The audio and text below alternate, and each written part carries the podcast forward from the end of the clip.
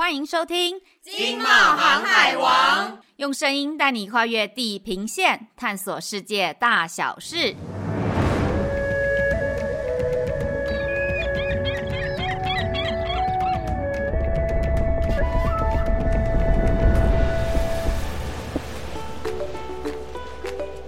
大家好，我是飞天吉娃娃，我是莉莉安。全球老龄化现象正迅速崛起，从北美洲到亚洲、欧洲到大洋洲，老龄化已经成为当今社会最重要的议题之一。过去呢，我们可能觉得只有日本、北欧这些已开发国家进入高龄社会的挑战，但在亚洲的新兴经济体中国和印度，老龄化也成为一个不容忽视的问题了。老龄化会面对到什么样子的问题呢？失智是大家最常听到也最担心的问题。国际失智症协会早在二零一五年就指出，世界上每三秒就有一个人罹患失智症。全球老龄化现象引发了失智症海啸。我国内政部统计资料也指出，台湾六十五岁以上的长者约每十三人就有一位失智，而八十岁以上的老人更是每五人就有一位失智者。诶，你知道失智是一种疾病，而不仅仅是身体上的退化吗？今天我们很荣幸邀请到经贸透视专栏记者心如来为我们科普一下，希望你今天可以带领我们的观众一起更了解失智症、老人照护这些议题，并且跟大家预告，心如以后也会带大家一起探索各行各业最新的产业趋势哦。欢迎心如，欢迎，嗨，各位听众朋友，大家好，我是心如。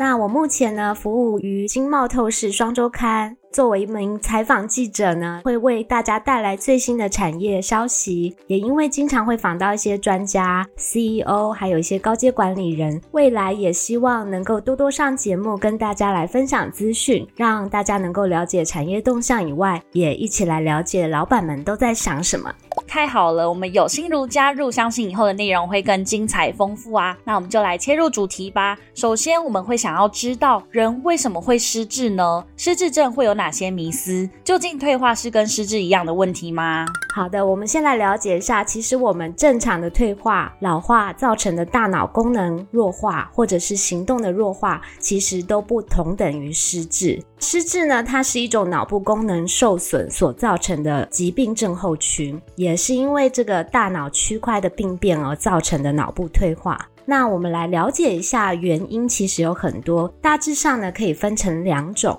第一种呢是可逆性的失智症，那可逆性呢，大家就可以比较能够了解，是因为一些外在的因素或者特定因素所引起的。如果加以改善这些因素呢，失智症就有机会可能可以恢复。那这类型的失智症呢，可能都会来自于下面几种。第一种呢是脑部短暂创伤，像是这个常压性的水脑症啊、脑震荡啊，或者是颅内突然的出血。还有脑部长了一些肿瘤，那有机会移除或者是改善状况之后就会恢复。那第二种呢是中枢神经受到病毒感染，像是这个艾滋病毒、梅毒、螺旋体都可能会侵犯到我们大脑中枢的神经，造成脑部机能的受损。第三个呢是自体免疫系统的问题啊，像是红斑性狼疮合并的脑炎。那第四个呢就是缺乏营养，比如说缺乏叶酸啊、维生素 B 群等等的营养素。第五个呢，就是代谢失调，我们的甲状腺功能低，或者是一些慢性疾病所引起，像糖尿病啊、肝功能的失常、肾功能的异常都有关系哦。还有电解质的不平衡。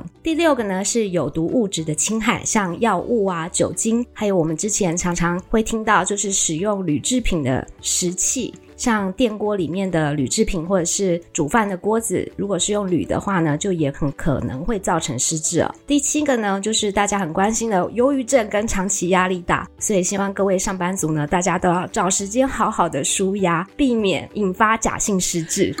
真的耶！哇，光是可逆性的失智症就有这么多类型，那不可逆的失智症又有哪些呢？好的，那讲到不可逆的失智症呢，就是大家特别注意的哦，就是说你已经诱发了之后就很难再回复，因为这些先天性的老化还有后天的疾病呢，导致持续性的大脑病变。那目前呢，就真的只能延缓，没有办法治愈，甚至有一些血管性的失智症都可能会恶化。有哪些呢？第一种是属于退化型的失智，像是阿兹海默症，还有额叶型的失智症，还有路易氏体失智症。另外还有大家也很常听到的帕金森氏症、神经脑麻痹，还有合并其他中枢神经的退化。那第二个呢是血管型的失智症，就是脑中风啊、血栓塞、心脏衰竭等等引起的一些缺氧。第三个呢，就是受到严重创伤，比如说在路上被严重暴打，哈，然后导致这个头颅脑出血，受到很严重的伤害，不可恢复。第四这个也是特殊的感染，也是有一些后天免疫不全症、血脑病等等的这一些状况呢，就是罹患的失智症呢就比较难恢复了。那失智症呢，它不是一个很正常的人在老化的一个阶段当中慢慢变成的，而是因为大脑受损，影响了认知功能。严重的话呢，就会造成全身机能迟缓，渐渐的退化，最后导向失能。那在这个漫长的转变过程当中呢，对于照护者而言都是是非常辛苦的。不过呢，轻度的认知障碍哦，在一年之内，其实有四十 percent 的几率是可能可以赋能回复哈。或者是继续维持。那如果中度障碍以上的呢，就只能尽量维持，延缓它恶化的时间。所以呢，我们要注意到，及早到医院或者是诊所去做一个叫 MCI 认知障碍检测，这是很重要的哈。那如果你有发现这样的问题，就要赶快就医。这套的认知检测呢，着重在四个方向，就是记忆力、反应力、注意力。还有逻辑力这四种的评估，我们在慢慢的走向失能的过程当中，其实对照护者而言都是极大的煎熬和负担。因此呢，我们尽可能的要去延长我们健康的状态，减少卧床的年限，这才是我们整个照护的重点。没错，的确是。所以说，为了要减轻照护者的负担，我们现在已经正在面临着一个非常庞大的照护需求，而且我们需要迫切的一个创新的科技解决方案来应对这个日益增长的挑战哦。那目前有什么样子的科技或者是产品可以协助我们来解决吗？这一次呢，我们经贸透视呢刚好有去访到台中有一家叫做乐林制造。它的母公司呢是叫点金科技，专门做这个 IC 设计、物联网系统的公司。那乐龄制造呢，也跟一个职能治疗师陈怡南、陈怡南治疗师呢，针对银发族共同开发了一套叫做智慧认知训练的方案和产品。那这套方案呢，就叫做休闲运动智慧认知训练方案 （LTPA）。在二零二二年的时候呢，就开始把这套方案呢跟很多的临床数据长模来做比对，产品可以做出简易的心智量表 MMSE，经过证实，在轻度认知障碍 MCI 的发生几率做比对呢，高达百分之八十八的准确性，所以在家里使用这套方案所提供的游戏机，就可以先行预判认知障碍发生的可能性哦。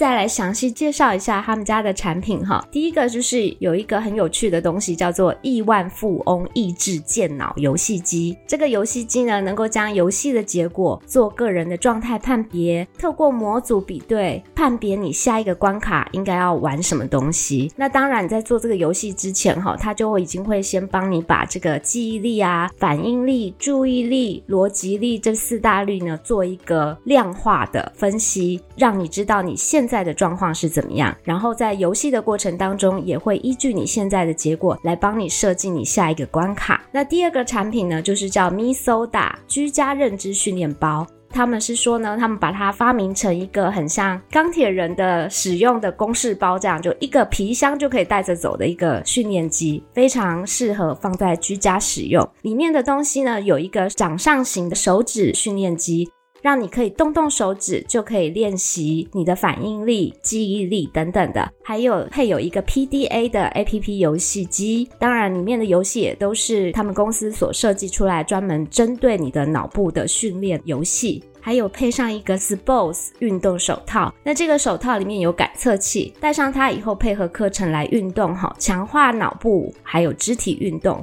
这一套方案跟产品呢，都是针对亚健康族群所设计的课程。那它的数据呢，也会透过物联网的方式上传到系统，就可以帮助居家的老人来分析他们现在生活的状态，做一个长期的追踪，还有对照模组之后，可以对老人的认知还有行动能力做侦测还有分析。这个 MISODA 居家训练包，他们在过去呢是透过社区据点，因为它以前是很大的一台机器，只能放在社区据点，让这个老人到活动中心还有社区据点的时候呢，可以玩一下，就有点像打地鼠的这样的的一个游戏机啦。那慢慢的，他们就觉得，诶，需要让他可以走向居家服务的方式，让居服员啊，还有复健师能够带到民众家里面，让患者来体验和训练，所以就把它做成一个小型点的叫 MISODA 这一套东西呢，也获得不错的口碑，未来也会在一些药局来做铺点推广，增加它的普及率，让更多的老人能够在家透过游戏的方式，从休闲当中就能够做认知训练，非常好玩又实用，也不会有压力哦。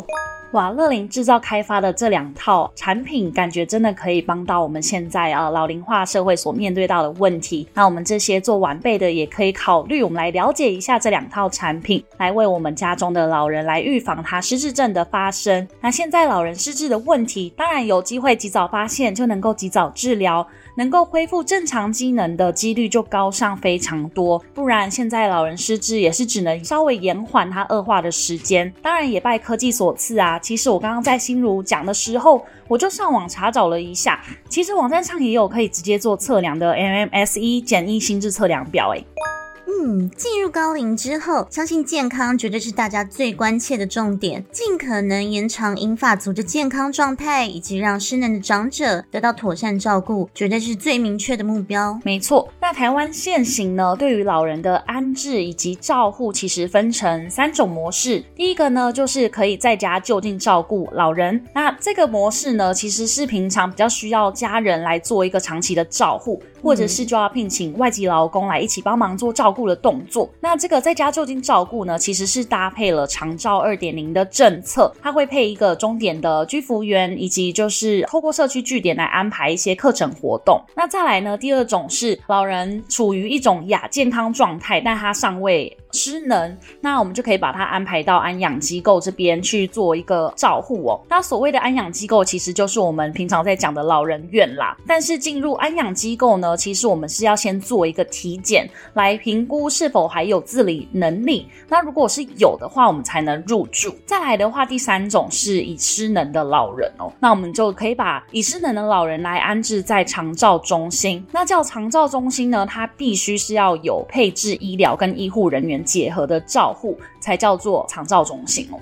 诶，那也就是说，从健康到有点不健康，再到失能的状态，如果不能住在家里，请看护或外劳的话，要住在外面，是不是就非得不断的移动呢？现在有没有一个方案可以让老人家一站式照护管理呢？好的，那我们就先来了解一下老人在意的安居是一个什么样的概念哦。其实呢，就是希望居有定所，那也希望得到安全和妥善的照护品质嘛。那我们现在的时代已经在改变了，很多的老人家他们的观念跟以前的传统也不太一样，因为了解到大家生活形态都不一样，尤其是子女将来也会成家在外嘛，所以未来会有越来越多的人都不会再固守三代同堂的观念，不一定也会期待跟子女再生活在一起了，但又不希望自己年老的时候没有人照顾啊，也会希望有一些同龄的朋友一起作伴养老。普遍来说呢，这些都是引发族老人家的需求和心声。那这种观念呢，就促成了银发社区的概念，在国外发展这种银发宅。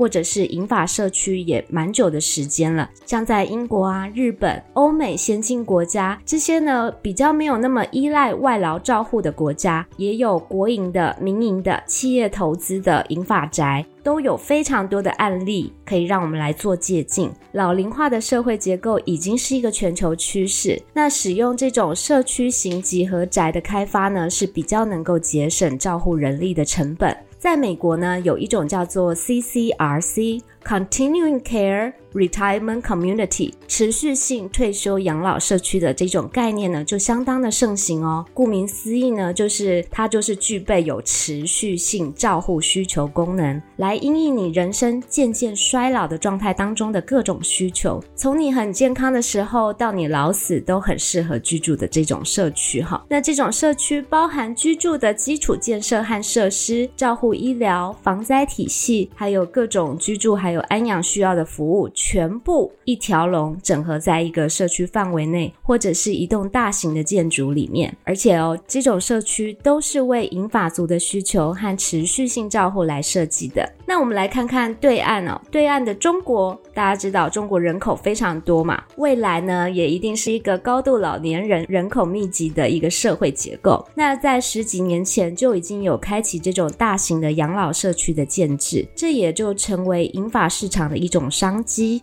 但是呢，在台湾这个概念和开发就比较晚，主要是因为碍于现行法规的关系。我们关于老年长照这个领域呢，都一直是列为社会福利的范畴，也就是说，只能开放给非营利组织来营运，所以企业的参与度就比较少。虽然他们能够带来这个科技化软硬体的建制，但是碍于现行的法规呢，在台湾银发社区的开发落地应用上进展都会受到限制，就是因为他们是属于盈利企业的关系。一直到二零一八年，我们对于长期照顾服务法以及长期照顾服务机构法人条例有做了一个修法了，允许开放盈利企业用持股的方式来从事养老照护事业。这个修法才让一些企业比较能够真正参与安养照护这个领域，提供一些软硬体技术，还有科技上面的一些专长，导入很多智慧型的服务方案和产品。提高科技的参与度呢，也才得以让 CCRC 银发社区宅有机会在台湾有更进一步的发展哦。那像心如刚刚分享的这些啊，台湾有哪些有经验的公司是已经有在做这种 CCRC，像你刚刚说的持续性退休养老社区的开发吗？有的，我们刚好在这一期的杂志哈。就是有去访问到了友达光电底下的一间公司，叫做友达宜康。那友达大家都知道嘛，它就是从光电做起家的。本来呢，光电资讯系统的基础建设还有科技导入就是他们的强项。那友达宜康更是在全方位的把这个照护的概念导入到他们的开发案当中。在中国呢，已经跟非常多的集团，哈，像是中铁集团、泰康集团、新城控股等等这种大企业一起来合作 CCRC 的开发，不管是国营的或民营的，他们都有非常多的经验，已经开发将近四十几个案例了，算是相当有经验的公司。那台湾目前呢，友达怡康也有跟日盛生集团一起开发日出不老庄园这个建案，还有双连安养中心啊，还有桃园新安、宜兰。广慈这种长照法人机构也都有相当多的合作。友达宜康呢，它协助把部分的照护系统来导入。其实 CCRC 这种持续性退休社区宅这样的概念是很新的。那友达宜康也很期望能够有更多有心的人士呢，愿意一起来合作开发银发市场。邀请更多的伙伴，让我们台湾在银发宅上面的发展呢，能够让更多的人受惠。哦，心如提到了照护系统，那这些照护系统大概都是怎么样的系统？有什么样的特色呢？他们家的照护系统主要有三个系统导入到他们的智慧云平台，构成一个全方位的养老方案。首先，第一个呢就是智慧服务管理系统。那这个智慧服务管理系统就要管理很多不同的服务功能嘛。基本上集合住宅的这种社区该有的，他们都会有了。当然还要搭配很多银发族他们所需要的服务，所以呢，这个管理系统就真的是包罗万象，包含了要管理活动啊、房屋的管理、健康管理、物业管理，还有营运服务等等，还有人力派遣，这个也很重要哈。可以客制化你现在状态的所需，来配置你需要的服务。所以从健康到亚健康，甚至到你失能的时候，都能够安居在同一个地方，不用再去换地方了。那你也不用另外再考虑照护人力的问题呀。没有人帮忙煮饭打扫，还有我们的设备啊、环境啊，是不是适合老人的安全？有没有无障碍设施啊？退休好无聊哦，没有同龄的朋友就近相伴，然后没有适合老人的休闲活动。各种问题，你在这个老年时候都会延伸嘛。那这个社区呢，就是专门为银发族来设计的，机能上呢，就是一个银发族生态系的概念啦。老人家应该要有什么样的需要和服务，他他通通都帮你想好了。环境也都帮你规划配置好，需要的服务呢，可能就打个电话或者打到总机就可以解决了。那第二个方案呢，就是关于安全，叫做安全守护方案。我们知道很多的智慧型产品导入呢，就可以增加我们居住环境的安全。那他们家公司也有很多这样的一个智慧型的产品，像是 UWB 精准定位，它专门来监测系统，掌握人现在的位置啊，你就不怕家里的老人去社区逛一下的时候，会迷路哦，老人家尤其是失智症的哈，出门最怕的就是迷路，然后甚至都没有人知道。那这个监测系统呢，就可以帮你定位家里的人到底在哪里。那第二个呢，就是像这个智慧医疗床垫。智慧床垫呢，它不只用在居家，其实也可以用在医院体系。那这个床垫呢，它是属于非接触式的。很多人就会觉得说啊，有一些智慧医疗床垫，或是像这个买一个床垫呢，然后可是如果它是二手的啊，或者是嗯有人用过的，它可能尤其像在医院体系嘛，有人用过，你可能就会觉得很。介意，那它这个就做成了非接触式的医疗床垫。它的智慧床垫呢，是放在床垫底下的，上面的床垫你是可以替换掉的。那这个床垫到底有多智慧哈？就是它可以帮你检测基本生理的状态。我们最怕的就是老人家在家里睡觉的时候啊，诶，突然就没有呼吸了，可是呢，你又来不及去救治他。这个床垫呢，就可以在睡觉的时候帮你好好的顾好你到底现在身体状况有没有异常。那还有一个叫跌倒侦测系统。叫做先知碟，那这个先知碟呢，它很特别的是，它不会全影显现一个人的状态，因为我们都会想说，哎，家里装这个东西会不会影响到我们的隐私啊？不想要被大家感觉到好像全影看到，会觉得很可怕。那这个东西呢，它是采用这个骨架式的显影，也就是说，它真正在我们监测画面上面是不会看到全部的影像，很适合就放在家里的厕所。还有卧室这种隐秘性比较高的空间，社区里面呢也配置有紧急通报系统，除了 CCTV 的监视器之外呢，也有无死角的安全定位系统，而且这个定位系统呢还可以连接到附近的警消和医院，而且这个系统呢它有智慧功能，透过 AI 判别呢，马上立即判断现在有没有危险状况，有没有发生火灾啊，在你人还不用通报的时候，基本上这个消防队就已经到了。就能立刻得到处理跟救援，所以这整个社区呢，在安全性的功能上是非常高的，就可以降低居住上的风险。那第三个呢，叫做 AI 运动健康促进方案。顾名思义，就知道就是要鼓励老人家，老人家就是也需要运动嘛。可是老人家他不能去一般的健身房啊，因为那里的器材可能都不太适合。所以呢，这套健康促进方案就专门打造了适老运动方案。专门给老人家的，从他的设备，还有到他的整个系统，帮你打造出来的课程呢，都会有做体适能的参数化，并且呢，把这个数据上传，得到运动的总结和报告之后，再来调整参数，最后会配置成一套最适合你的运动计划。CCRC 这种社区内呢，都配置有适老银发运动的健身房。那这套器材目前在台湾社会局配合的社区据点，还有银发俱乐部也都有使用。那像从心如这样子分享下来的 CCRC 这个建设跟方案，以我们的想象来说，就觉得因为它涵盖的范围非常广泛嘛，那以我们就会觉得是说，是不是要盖在一个很广大的地区？那甚至在台湾的话，只有乡下地区比较有这样子大面积的土地可以来做这样子的建设。因为台湾的人口太过度密集，我们的土地范畴非常的狭小，我们该怎么样子去解决呢？这个呢，我就来介绍一下，我们借鉴一下中国的一个。开发案哦，它其实是一个垂直式的，叫做南京新怡汇。顾名思义，就是盖在南京啊，而且它是盖在大城市的精华地段里面。它把我们居住上任何活动的需要，像是老人大学啊、餐厅、疗愈花园、活动中心啊，还有健身房。还有我们照护需要的康护中心，还有医疗机构、药局等等的这些，全部都整合在一栋垂直的大楼里面。你住在这里，直接就是像在城市里面退休养老了。你也可以享受到都会的便利，然后又可以兼顾到养老的品质。所以呢，这样子的南京新一会的这种，就可以成为我们盖垂直的这种方式来作为一个参考。所以它不一定要在一个幅员广大、鸟语花香的乡下，因为这种就是属于比较平面型的社区嘛。我觉得在未来，我们的都会型要开发这样的社区银发宅是可以考虑的。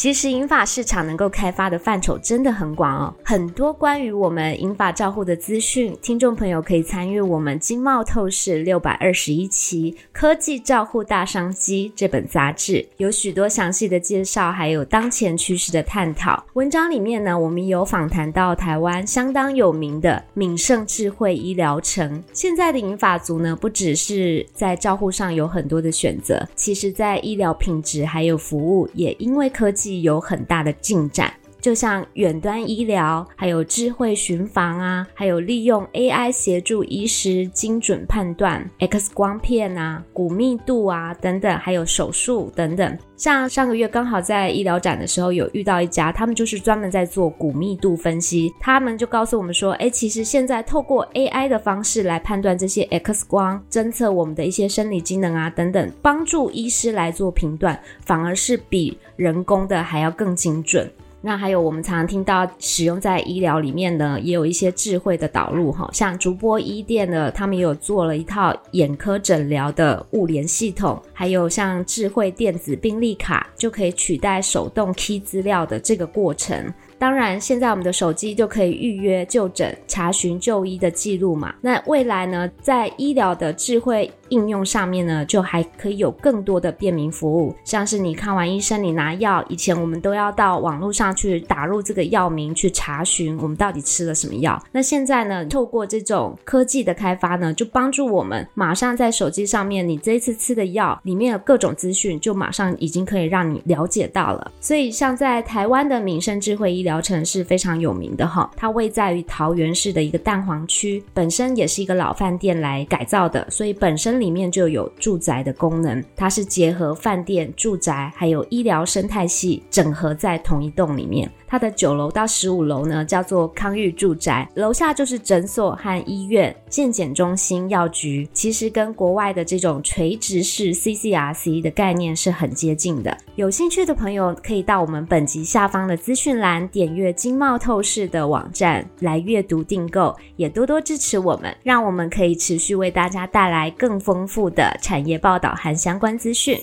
今天很感谢心如来到现场来跟我们介绍，在有关老龄照护方面呢，有推出的现行一些产品跟方案，像是今天提到的乐龄制造居家训练的游戏机，还有友达怡康的银发宅方案，这些对我们来说都是一个非常新颖的商机哦。那全球人口结构老龄化的现象，不仅仅只是一个挑战，那我们看到更多是商机的机会。没错，随着科技的发展，在照护长者的工具上，我们看到了各种令人兴奋的创新。从智能健康监测到智慧病历卡，从机器人辅助照护到智慧巡房，这些科技正在改变银发族的生活方式，让他们拥有更多自主、健康和有意义的生活。未来的银发族一定可以过得更幸福、更安心，延年益寿。今天的节目就到这边啦，我们下一集见喽，拜拜，拜拜。哎，吉娃娃，今天这么多的专业知识，你都有吸收进去吗？考你一题哦，阿兹海默症是可逆还不可逆的失智症？阿兹海默症可逆？这题没有那么难，好不好？你是不是失智了啦？我看一下稿子，应该是哎，不可逆，不可逆，太迟了，你失智。不好，我不反对，不反对。